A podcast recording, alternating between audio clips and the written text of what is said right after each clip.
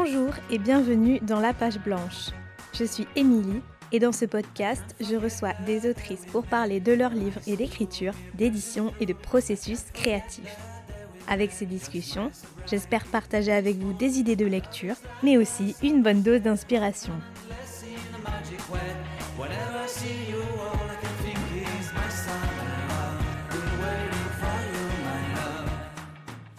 Aujourd'hui, j'ai le plaisir de recevoir dans le podcast Juliette Adam pour parler de Nos mains dans la nuit, son deuxième roman publié chez Fayard. Ce livre nous raconte une histoire d'amitié singulière à la lisière de l'amour et de l'obsession entre deux amis d'enfance qui se retrouvent après plusieurs années de séparation. Mais plus encore qu'une histoire d'amitié, Nos mains dans la nuit nous parlent avant tout de ce moment délicat, le passage à l'âge adulte avec ses ambivalences et des liens que l'on tisse et nourrit avec ceux qui nous entourent, mais aussi de la manière dont on peut poétiser le monde. Ce livre déborde en effet de poésie, une délicate fantaisie qui tient à son écriture aussi douce que soignée. Dans cet épisode, on parle donc de la fiction dans son ancrage entre réalité et imagination, de poésie et de haïku, mais aussi d'inspiration, puisque Juliette, touche à tout passionnée et pleine d'énergie, se définit elle-même comme une hyperactive de l'écriture. J'espère de tout cœur que cet épisode vous plaira. Je n'en dis pas plus et je laisse tout de suite place à ma discussion avec Juliette Adam. Bonjour Juliette. Bonjour. Merci infiniment d'avoir euh, accepté euh, mon invitation dans la page blanche. Je suis ravie de te recevoir aujourd'hui pour qu'on discute de ton deuxième roman qui est paru en janvier, Nos mains dans la nuit. Alors pour commencer, j'aimerais savoir si ce titre que je trouve absolument magnifique, Nos mains dans la nuit, c'était ton titre de départ, ton titre de travail ou bien pas du tout? Alors pas du tout, c'était c'est arrivé après. Au début, mon tout premier titre, j'avais mis Émilie et Zoé parce que euh, j'avais pas d'autres idées. Puis après, c'était euh, Tu ne m'aimes plus. Après, ça a été les larmes artificielles. et je me suis dit c'est très pompeux donc on va pas garder ça. Et et puis après en fait euh, je me suis dit je me suis en écrivant la scène où apparaît le mot nommant dans la nuit je me suis dit mais en fait c'est ça c'est puis en plus bon j'avais pas encore l'idée de la couverture mais je pense dans ma tête j'avais déjà l'idée de de personnes regardant le feu d'artifice. Et puis il y avait le côté un peu sensuel dans nos mains dans la nuit que je gardais un peu comme ça le côté ambigu entre Zoé et Emily et en même temps c'était voilà c'est deux personnes face à l'adversité. Et puis en même temps cette phrase était aussi dans le livre. Donc euh, c'est comme ça que finalement j'ai choisi. Et ça t'a fait l'effet d'une révélation en fait. C'est ça un peu oui. J'ai souvent des révélations quand j'écris. C'est je fonctionne beaucoup comme ça.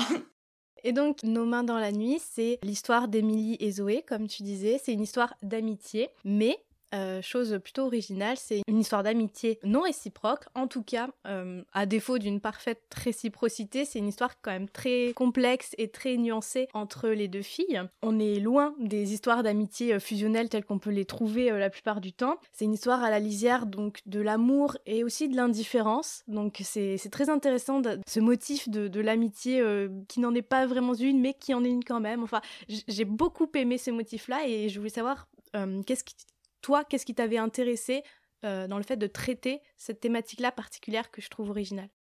Alors au tout début, en fait, quand j'ai eu l'idée du roman, c'était que parce que j'étais euh, dans un café et juste à côté, il y avait euh, trois amies qui se réunissaient. Et donc la première annonce aux deux autres qu'elle est enceinte, la deuxième qu'elle qu'elle va déménager et qu'elle a un nouveau travail, et la troisième qu'elle est enceinte et qu'elle va déménager et avoir un autre travail. Et donc je me suis dit, Qu'est-ce que ça fait d'avoir euh, deux bébés qui naissent en même temps et leur mère sont meilleures amies Donc je suis partie de là et après je me suis dit mais qu'est-ce que ça ferait si l'une est totalement fascinée par l'autre et l'autre est totalement dans son monde?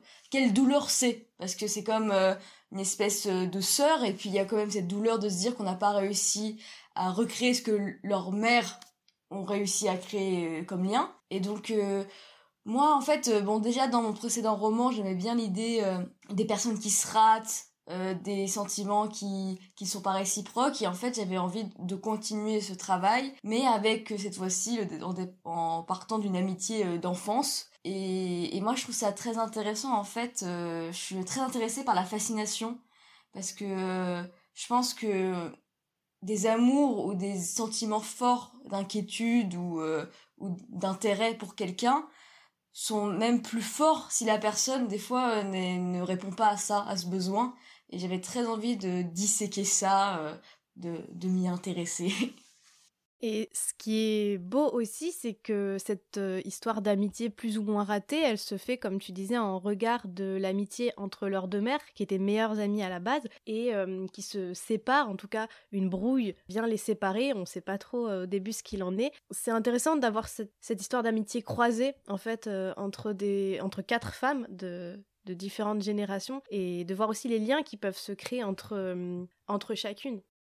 Oui, parce que Zoé, elle est totalement aussi fascinée par la mère d'Émilie, qui pour elle représente quelque chose de beaucoup plus lumineux, elle est plus ouverte, elle est plus un peu folle, mais dans le bon sens du terme, elle a un côté un peu artiste, alors que sa mère, euh, elle travaille euh, dans, le journal féminin, euh, elle s'occupe d'articles people, elle passe son temps à regarder la télé-réalité, et c'est quelque chose qui attire moins Zoé, et Zoé d'ailleurs le dit, c'est qu'elle a honte d'avoir honte de sa mère, mais qu'elle y peut rien, qu'elle est plus attirée par Morgane et que dès qu'elle peut, elle file dans la maison d'en face pour aller voir Morgane, pour l'écouter parler, parce qu'elle étouffe un peu chez elle avec euh, sa mère qui est toute seule et qui a même des, des fois des, des moments de dépression. Et en plus, elle s'entend pas. Son frère euh, fait un peu n'importe quoi, son père est absent, donc euh, même si Morgane élève seule sa fille, en fait, c'est un foyer beaucoup plus stable pour elle.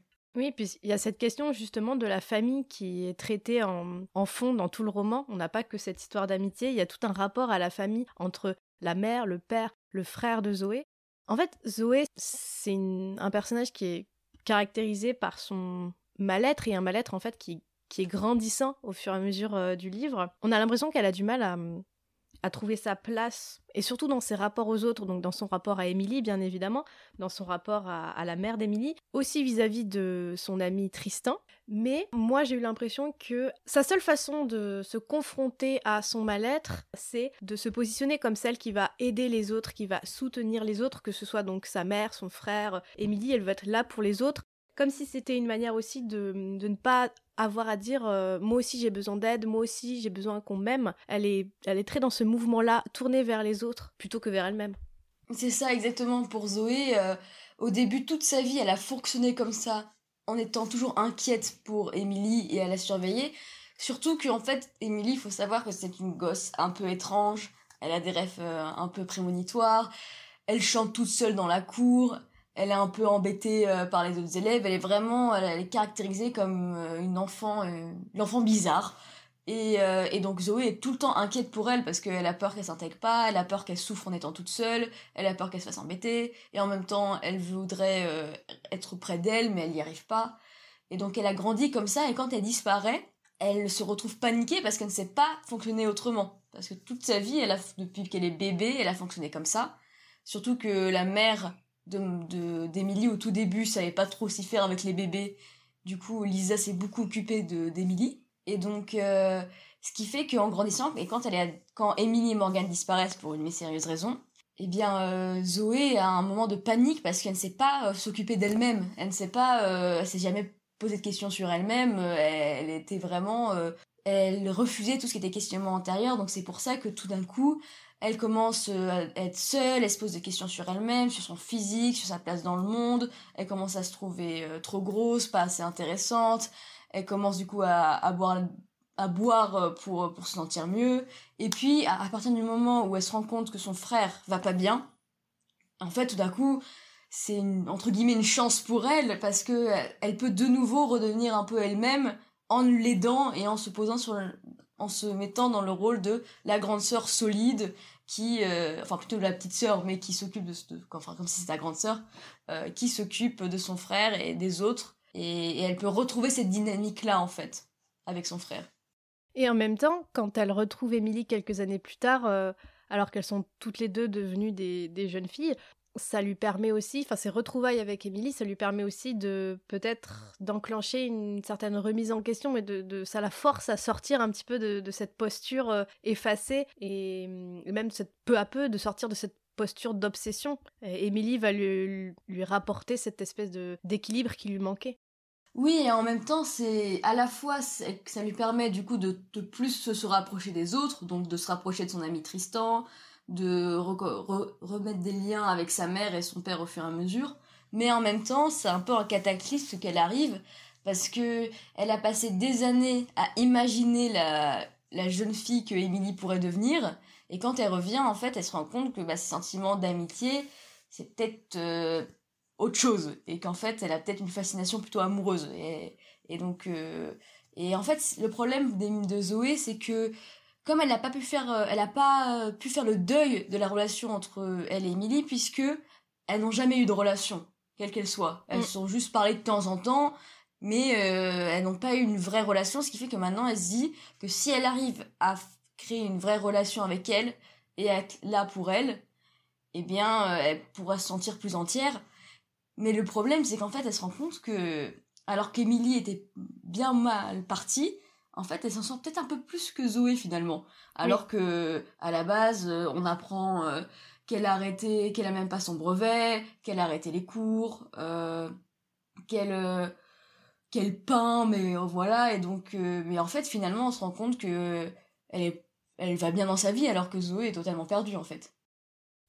En tout cas, j'ai trouvé que euh, c'est un livre qui était plein de, de poésie, à travers le personnage d'Émilie, notamment, mais aussi dans, dans l'écriture, parce qu'on est très vite immergé dans, dans, dans son décor, qui est cette petite ville de, Bretagne, avec la, plage, la mer, les embruns. On est très vite plongé dans cette atmosphère-là. C'est vraiment le, récit oscille de manière très visuelle entre ombre et lumière, à la fois aussi dans, le propos, dans le récit, puisqu'on on peut avoir des, moments un peu de, fulgurance et, de luminosité de la part des personnages, et des fois des temps faibles, des temps plus de dépression. Donc il y a vraiment ce, motif-là de, de l'ombre et de la lumière qu'on retrouve dans tous les éléments du livre, et ça j'ai beaucoup apprécié. Bah c'est vrai que ça m'intéresse beaucoup. C'est en tout cas pour l'instant c'est mon fonctionnement d'écriture. J'aime bien, euh, voilà, même si des fois j'aborde des choses un peu plus difficiles, j'aime, je veux toujours qu'il y ait une part de poésie, de, un peu de fantaisie et que voilà qu'il y ait un côté euh, que les, mes personnages puissent faire preuve de résilience ou alors d'euphorie face à la vie et qui des fois bah, tombent à terre euh, comme en fait c'est le cas dans nos dans nos journées. Et c'est vrai que que pour moi ça aurait pas de sens de traiter plus un aspect plus la lumière ou plus euh, les, l'ombre en fait. Et puis euh, ça me rappelle d'une certaine manière, euh, enfin c'est un peu éloigné, mais des, certaines pièces de Tchekhov où, où voilà c'est, la vie. Et puis de temps en temps il y a des fulgurances comme ça de poésie. Et tout d'un coup en fait il y a des moments de dépression. Et des fois il y a des moments plus... Mais en rajoutant en fait ce côté de poétiser le monde en permanence. Et c'est quelque chose que je recherche en tant que en tant qu'être humain. Euh, dans mes journées, euh, je passe mon temps à essayer de voir en chaque chose euh, comment je pourrais le transformer en poème, me dire que je me m'émerveiller de toutes de toutes petites choses, voilà, d'un sac plastique qui danse dans le vent, d'une petite coccinelle qui se pose dans la mousse, je dis, je dis n'importe quoi en fait. Et donc j'essaye vraiment d'avoir cet état d'esprit permanent qui est un peu emprunté de mes séjours à Kyoto où du coup j'ai vraiment très tôt parce que j'ai vécu un peu quand j'étais enfant et, euh, et donc j'ai vraiment ce le côté d'avoir observé autant des jardins zen enfants, ça m'a permis de vraiment m'intéresser aux plus petits toujours en permanence. Ce qui fait que dans chaque journée, même s'il se passe des trucs très très embêtants et qui ce qui fait qu'au moins j'ai eu cette poétisation dans la journée. Et c'est vrai que ça, ça m'aide aussi à vivre euh, au quotidien aussi. Et on retrouve euh, même des bribes de poèmes dans le livre, puisque le personnage de Tristan est un fan de haïku, justement, et il connaît euh, énormément de ces poèmes-là qu'il récite euh, dès que Zoé lui lance le défi d'en trouver un avec euh, un mot en particulier. Et j'aime aussi le fait que chaque partie s'ouvre, enfin, s'intitule par un, petit poème. par exemple, j'avais noté celui de la deuxième partie qui est Matin d'été, dans tes yeux, tant de nuit c'est tellement beau et hum, du coup on sent cet, amour de la poésie euh, que tu as en tant que qu'autrice mais aussi en tant que lectrice. Bah c'est sûr que alors au tout début euh, c'est parti du fait que pour mon premier roman mes titres de partie en fait j'avais mis des citations. Et puis au dernier moment on m'a dit ah mais en fait on n'a pas les droits pour les citations du coup euh, faut les enlever ce qui fait qu'en fait j'ai lu juste partie 1, partie 2, partie 3 et ça m'a très frustrée parce que en quelques jours j'avais pas le temps de trouver des bons titres de partie et du coup, je me suis dit, cette fois-ci, j'écris mes propres titres de partie. Et puis très vite, j'ai eu envie que voilà, j'avais cette idée de personnage de Tristan qui a un lien très fort avec le Japon. Et comme c'est dans une période où je lisais beaucoup de haïkus, ça m'a donné envie euh, voilà d'en écrire parce que euh, du coup je sélectionnais plein d'haïkus et je me disais mais lequel il pourrait euh, dire selon quel mot? Parce que voilà Zoé lui dit un mot et puis après Tristan doit trouver un haïku comportant ce mot là et, et donc vraiment j'étais là en disant bon alors dans celui-là il y a fascination ah bah ça marche bien justement ah bah dans celui-là il y a je, sais plus exactement mais mais voilà et donc ça me mm-hmm. plaisait de de voilà de, de commencer par des haïkus pour aussi mettre en lumière aussi ce personnage de Tristan aussi, euh, qui, est qui est moins présent que, que d'autres, mais qui est tout aussi important. Et, c'est vrai que plus ça va, plus je m'intéresse euh, à écrire de la poésie. En ce moment, euh, j'essaie de j'écris un peu de, la poésie un peu tous les jours. à la fac, j'ai un cours d'écriture de poésie, ce qui est très cool. et donc voilà, donc ça m'intéresse vraiment. Et puis j'ai j'ai ce qui est bien avec les haïkus, c'est qu'il y a un côté très cinématographique aussi.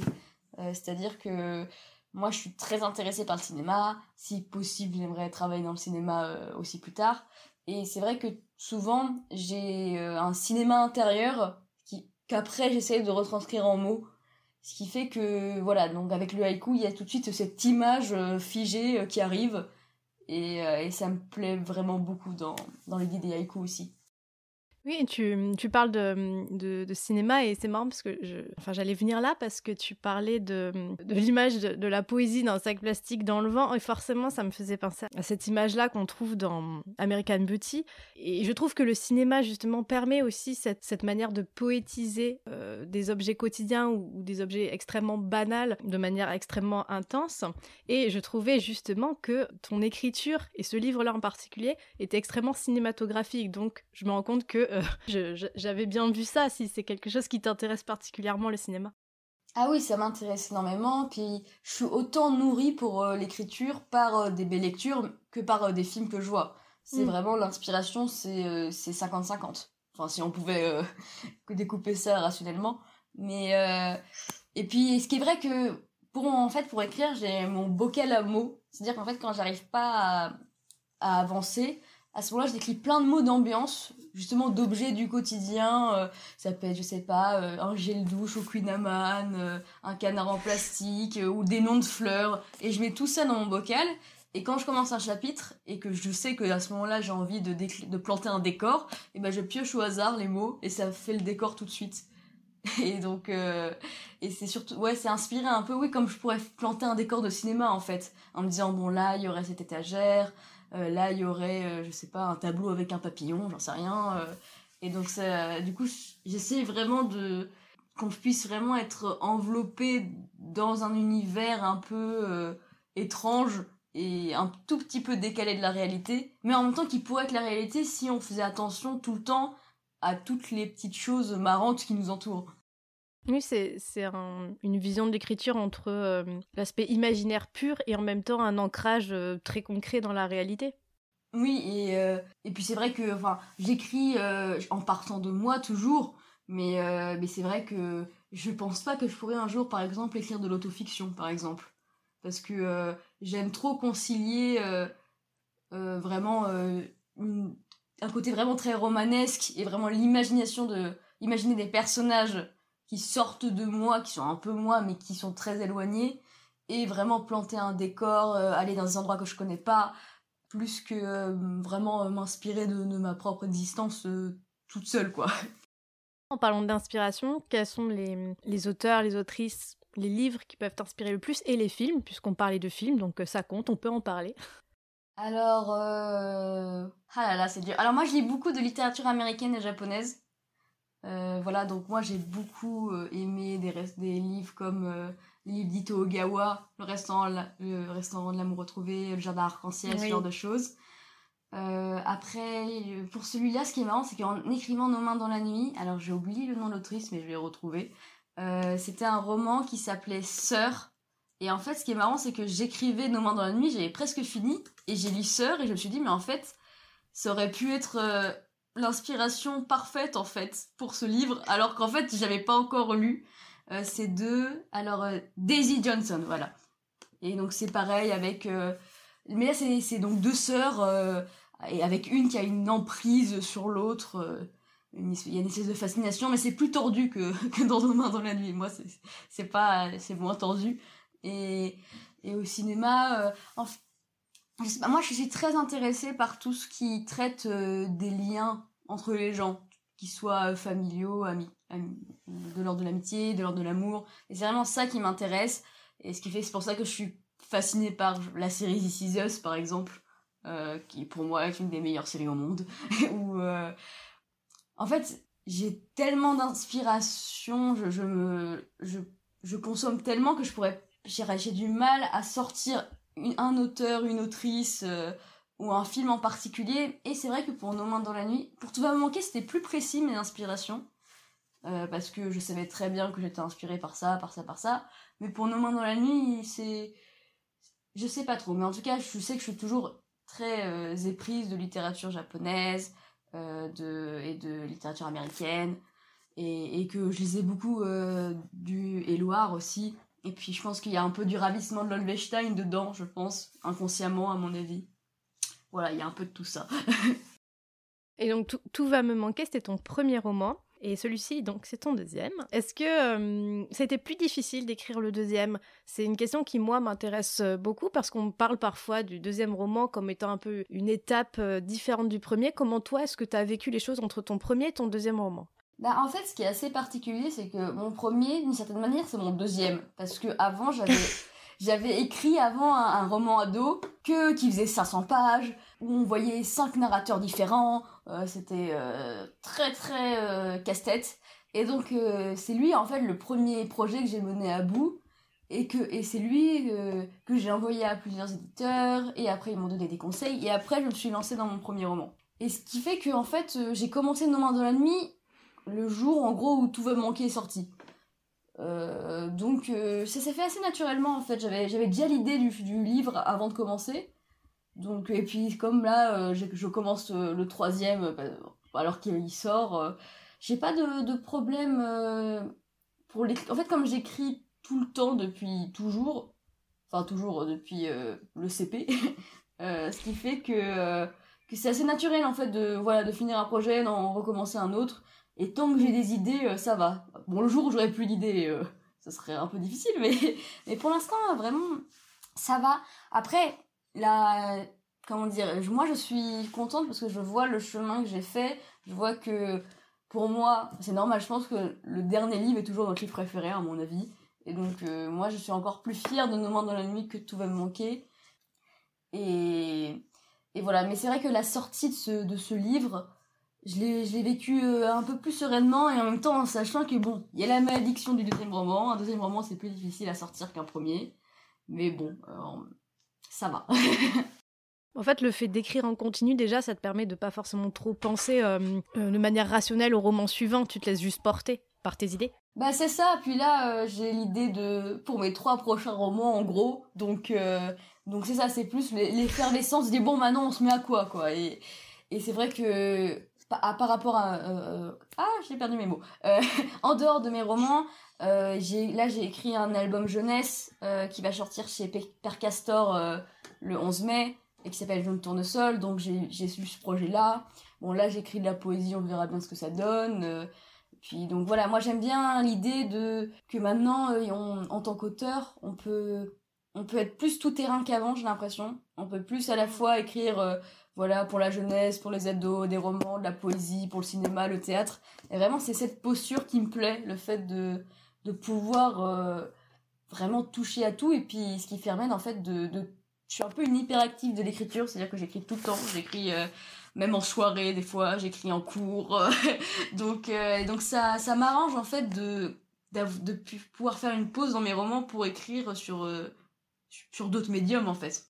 Et euh, si tu es une, une, hyperactive de l'écriture, comment ça se passe pour toi euh, au quotidien? Est-ce que c'est tu écris tout le temps sans forcément te poser de questions ou au contraire tu as une discipline un peu précise où tu te, tu te mets dans une certaine ambiance euh, Est-ce que tu as des conditions particulières pour écrire ou pas spécialement? Alors j'ai aucune discipline, vraiment, j'ai pas jamais je me suis dit alors là, il est telle heure, je me mets de telle heure à telle heure pour écrire et c'est tout. Mais par contre, bah, en fait, en cours, j'ai toujours une feuille à côté de moi parce que je me dis je pourrais toujours avoir des idées euh, pendant le cours et généralement à la fin du cours elle est remplie. Donc euh, donc euh, voilà, je fais souvent deux choses en même temps. En fait, dès que j'ai le temps, j'écris en fait. C'est c'est une espèce de drogue, on va dire, qui fait que, que c'est, devenu tellement ancré en moi que c'est en fait mon fonctionnement euh, de vie, en fait. Ce qui fait que ça me paraîtrait euh, étrange de me discipliner, en fait, parce que euh, c'est vraiment un jeu qui arrive et des fois qui arrive pas. Et quand ça arrive pas, bah, je sais que c'est le moment de refaire le plein. Donc c'est le moment d'aller voir une expo, euh, de lire, euh, d'aller au cinéma, parce que ça permet de, recharger l'inspiration. Et après, inconsciemment, les choses vont germer toutes seules. Et j'ai assez confiance euh, aux forces invisibles de l'écriture. Comment est-ce que tu définirais ton, ton, rapport à l'écriture à l'heure actuelle, toi qui écris depuis pas mal d'années maintenant? Est-ce que tu as évolué aussi dans ton rapport à l'écriture ou est-ce que ça a toujours été dans cette frénésie-là? Euh, je pense que ça a toujours été dans cette frénésie-là, parce que en fait, au tout début, quand j'ai vraiment, je me suis vraiment rendu compte que j'aimais euh, écrire, c'était parce que euh, en quatrième, bon, j'avais déjà écrit quelques nouvelles avant, mais c'était juste par-ci par-là en fait. Et donc ma prof de français nous donnait chaque mois des rédactions à faire. Et donc c'était très différent. Des fois c'était une lettre de soldat dans les tranchées, d'autres fois c'était une apparition fantastique une autre fois, fallait écrire un récit épique. Enfin voilà, c'était très varié. Et en fait, je me suis rendu compte que je m'enfermais tout le week-end et que j'écrivais des nouvelles de 11-12 pages. Et que vraiment euh, j'adorais ça en fait. Et, et même si mes amis me disaient ah mais tu veux pas faire un truc le week-end? Je dis bah non j'écris ma rédaction je pense qu'ils me croyaient pour euh, quelqu'un de, de, trop sérieux. Et c'est vrai que j'étais assez sérieuse comme élève. Mais c'était pas pour ça. C'était vraiment parce que je m'éclatais. C'était le lieu de la liberté absolue et, en même temps un refuge. Et c'est vrai que pour moi, là, maintenant, l'écriture, c'est à la fois euh, une bulle que je me suis créée pour, euh, voilà, mettre à plat, euh, écrire mes angoisses, mes peurs, mes espérances, les choses qui me caractérisent, fictionnaliser tout ça, et en même temps, le lieu vraiment, voilà, d'explorer un, un monde plus à la fois plus dur que ce que je vis au quotidien, mais parce qu'il y a des choses compliquées, parce que je veux parler aussi de voilà des sentiments humains mais aussi de bon plus ça va plus je me dis que j'ai par exemple pour le prochain je sais que j'aimerais en plus parler de voilà de problèmes de société plus aussi en même temps. J'aimerais qu'il y ait un petit côté social aussi plus. Et voilà pour moi c'est en même temps euh, une manière de mieux mieux me connaître l'écriture de me purger de certaines choses et en même temps de tisser des liens avec des lecteurs après et, vraiment de, de leur donner euh, voilà ma vision du monde aussi euh, et je sais que si moi j'arrive un peu à, je dirais pas à survivre, mais en tout cas à vivre dans ce monde, c'est aussi parce que j'arrive, voilà, à essayer de fictionnaliser un peu mon existence, de la romancer dans ma tête, euh, et de, m'imaginer toujours dans un décor de livre ou d'un décor de cinéma. Et donc j'essaie de retranscrire ça dans mes livres, et si ça peut atteindre un peu les gens, bah ça me ferait très plaisir. Et est-ce qu'il y a quelque chose qui te plaît moins dans tout ce processus, que ce soit euh, au point de départ, pendant, pendant la phase d'écriture ou même jusqu'à la publication Est-ce que parfois hum, tu as des frustrations vis-à-vis de l'écriture? Euh, Oui, moi, moi ce que, ce que j'aime pas, c'est euh, quand, quand je coince et que je sais qu'il y a quelque chose qui va pas, mais je ne sais pas encore. Et des fois, ça dure pas longtemps avant que j'ai la révélation, parce que c'est vraiment très étrange, j'ai un rapport un peu mystique des fois avec mes livres, c'est-à-dire que des fois j'ai une espèce de révélation qui sent presque physiquement. C'est très bizarre, hein, mais euh, c'est une espèce d'éclair dans mes os et une lumière qui comme ça et je fais ah c'est ça. Et donc euh, ça m'arrive souvent, enfin souvent, ça m'arrive quand je suis coincée. Et donc des fois la révélation a mis du temps à venir, et là, c'est très frustrant parce que je continue et je me dis, mais non, mais ça va pas, il manque quelque chose. Et par exemple, pour Nos mains dans la nuit, c'était parce que, euh, à la base, le père était pas très présent. Et je, savais qu'il y a quelque chose qui allait pas. Et puis après, je me dis, c'est le père, en fait. C'est le père qui doit être plus présent et c'était ça la solution. Et, donc, par contre, ces moments-là, je suis contente parce que je fais, ah, ça y est, j'ai trouvé. Mais c'est vrai que, que quand euh, ça bloque comme ça et que, et que je sais pas pourquoi, ça, c'est les moments où je suis plus frustrée parce que je sens que j'avance pas, que j'écris mais que ça va pas. Et puis il y a un moment donné aussi, je voulais, j'écrivais trop en réfléchissant à faire de belles phrases. Et après, euh, en fait, je me suis rendu compte que si j'écrivais sans réfléchir, ça c'était beaucoup mieux en fait, parce que quand on écrit en ayant conscience du fait d'écrire, en disant ah voilà, là je suis en train d'écrire une jolie phrase, etc. Quand on se réveille le lendemain qu'on relit, c'est ridicule en fait. En tout cas pour moi. Donc euh, j'ai plus euh, besoin vraiment de voilà de lâcher les vannes, de d'écrire presque en écriture automatique en fait. Et ce que je fais aussi des fois pour écrire des poèmes.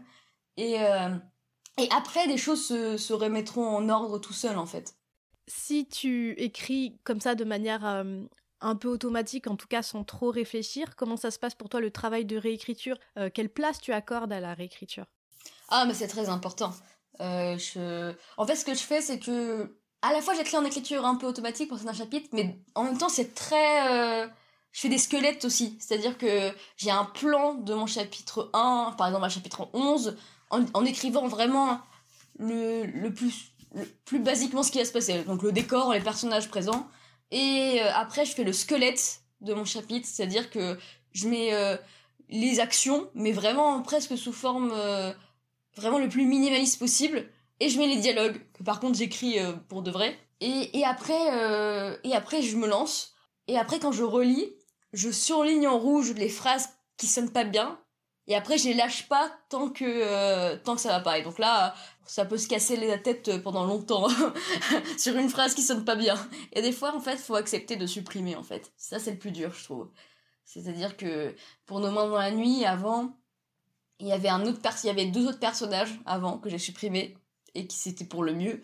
Mais avant je me suis dit mais comme il y avait des bonnes scènes avec eux mais en fait ils apportaient pas rien à l'histoire en fait et qui donc euh, des fois, euh, faut... c'est ça, c'est ce qui est un peu dur dans l'écriture, je pense, c'est de faire des sacrifices de personnages qu'on aime, de scènes qu'on aime. Mais en fait, c'est vraiment des, des, plaisirs qui sont que un peu égoïstes et qui sont juste pour l'auteur euh, ou pour l'autrice et qui se dit ah bah moi j'aime bien mais en fait ça apporte rien au livre et donc à ce moment-là faut il faut être radical et supprimer et ça c'est un peu douloureux. Et donc le fait que tu sois finalement assez structuré dans, dans ton approche, en, en, sachant où tu vas, quelles sont tes scènes, tes décors, tes personnages principaux, finalement, c'est cette structuration, ça te permet d'avoir une plus grande liberté dans ton écriture, paradoxalement. Je dis ça parce que souvent on a des, des, auteurs qui sont soit très structurés, euh, qui écrivent tout euh, de manière extrêmement euh, précise et conscientisée, ou de l'autre, des, des, gens qui partent un petit peu à l'aveuglette sans savoir où ils vont, sans, sans squelette, sans rien. Donc ce mélange-là que, que tu opères entre les deux, je trouve ça très intéressant dans le processus d'écriture. Bah, c'est vrai que je fais vraiment un mélange de deux. Donc, effectivement, j'ai un squelette qui fait que je sais euh, chapitre 1, ça sera ça, chapitre 2, ça sera ça. Mais en même temps, euh, je sais pas vraiment où je vais parfois. Par exemple, quand j'ai commencé à écrire Demain dans la nuit, je ne savais pas pourquoi Morgane et Millie avaient disparu. Et donc, j'étais dans le même état d'esprit de Zoé qui se dit, mais qu'est-ce qui se passe? Pourquoi elles sont parties? Et donc, quand Zoé se posait des questions, moi aussi je me posais des questions. Et, c'est en fait assez tard que je me suis dit, ah bah c'est pour ça qu'elles ont disparu en fait. Et, et pareil, euh, enfin c'est, je savais pas non plus comment ça allait terminer aussi, se terminer aussi. C'est par rapport à Tout va me manquer, mon premier roman, où vraiment, quand j'ai commencé, j'avais la scène de début, puis la scène, une scène au milieu et la dernière scène. Et puis après, euh, à partir de là, j'ai tissé euh, tous mes chapitres. Alors que là, vraiment, j'avais la situation de départ, mes personnages, mais je savais pas du tout où j'allais. Mais voilà, vraiment, donc ce qui, ce qui était bien, c'est que j'avais vraiment ce, ce vertige-là de, de me lancer dans tout ça sans savoir si ça tenait. Et, mais en même temps, euh, ça me faisait. J'aime bien vraiment, comme tu disais, faire confiance à mon inconscient, faire confiance aux révélations, aux forces invisibles. Et je pense que des fois, des choses qu'on comprend pas tout de suite, se mm. comme espèce de voilà de casse-tête qui tout à coup se, se résout d'un seul coup et, et moi je fonctionne beaucoup comme ça et, oui, c'est vrai qu'en fait, avoir une structure, ça me permet de pas trop me perdre n'importe où, ce qui me stresserait, je pense. Mais en même temps, euh, ça me permet, voilà, de, de, de, d'insulfer un souffle qui arrive d'un seul coup, euh, d'écrire euh, tout un gène d'un coup, mais en même temps, c'est encadré quand même. J'en arrive déjà à ma dernière question. Malheureusement, ça passe un peu trop vite. C'est de savoir s'il t'arrive, s'il arrive à une hyper productive comme toi d'être confrontée à la page blanche, c'est-à-dire pas seulement euh, au blocage que tu pouvais évoquer tout à l'heure, mais vraiment ce trou euh, devant ta page où euh, plus rien ne vient. Mmh, non, ça m'est encore jamais arrivé pour l'instant.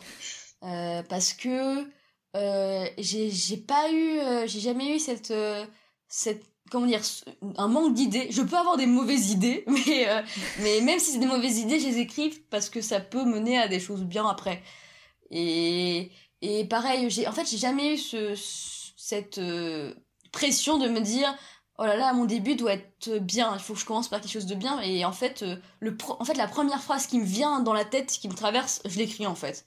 Et tout de suite, je commence et je, je, suis pas très consciente de ce que j'écris. Et en fait, tant mieux parce que quand je suis là en me disant mais qu'est-ce que ça pourrait être ma première phrase, en fait, bah ça vient pas. Et donc je me dis, je fais mm. confiance, euh, voilà, à ma voix intérieure, je fais confiance à. Puis surtout que la première phrase que je vais écrire, ce sera sûrement pas la, la, la, la première euh, plus tard. Ce sera sûrement réécrit et, je fais assez confiance au temps. Je pense que le temps euh, est assez réparateur, mais aussi euh, dans l'écriture, il, il permet de faire de faire lever la pâte à crêpes quoi. C'est c'est à dire que il y a des choses qui qui apparaissent toutes seules et il faut et plus ça va plus j'écris et plus j'ai confiance en ça. Et donc au moins j'ai peur de la page blanche. Mais peut-être qu'un jour j'aurai ce problème. Euh, je sens quand je suis pas en état d'écrire et que euh, et que j'ai je pense que quand on a euh, des en tout cas moi des, ça se présente plus sur des blocages où vraiment j'en ai marre d'écrire et que et que en fait quand j'écris et je trouve que ça n'a pas d'âme par exemple bah là je sais faut que j'arrête et à ce moment-là je sais qu'il faut que voilà que je vois que je pleure devant un film et c'est reparti quoi Bah, merci beaucoup de m'avoir accordé ce moment passionnant. je suis vraiment très très heureuse d'avoir pu parler de, de ce livre que j'ai vraiment adoré. J'espère qu'on aura donné envie à tout le monde de lire Nos mains dans la nuit, qu'on aura donné envie de, de lire de la poésie, d'écrire de la poésie aussi, de regarder des films. Bref, c'était vraiment passionnant, donc merci à toi. Bah, merci beaucoup de m'avoir invité, c'était très intéressant pour moi aussi.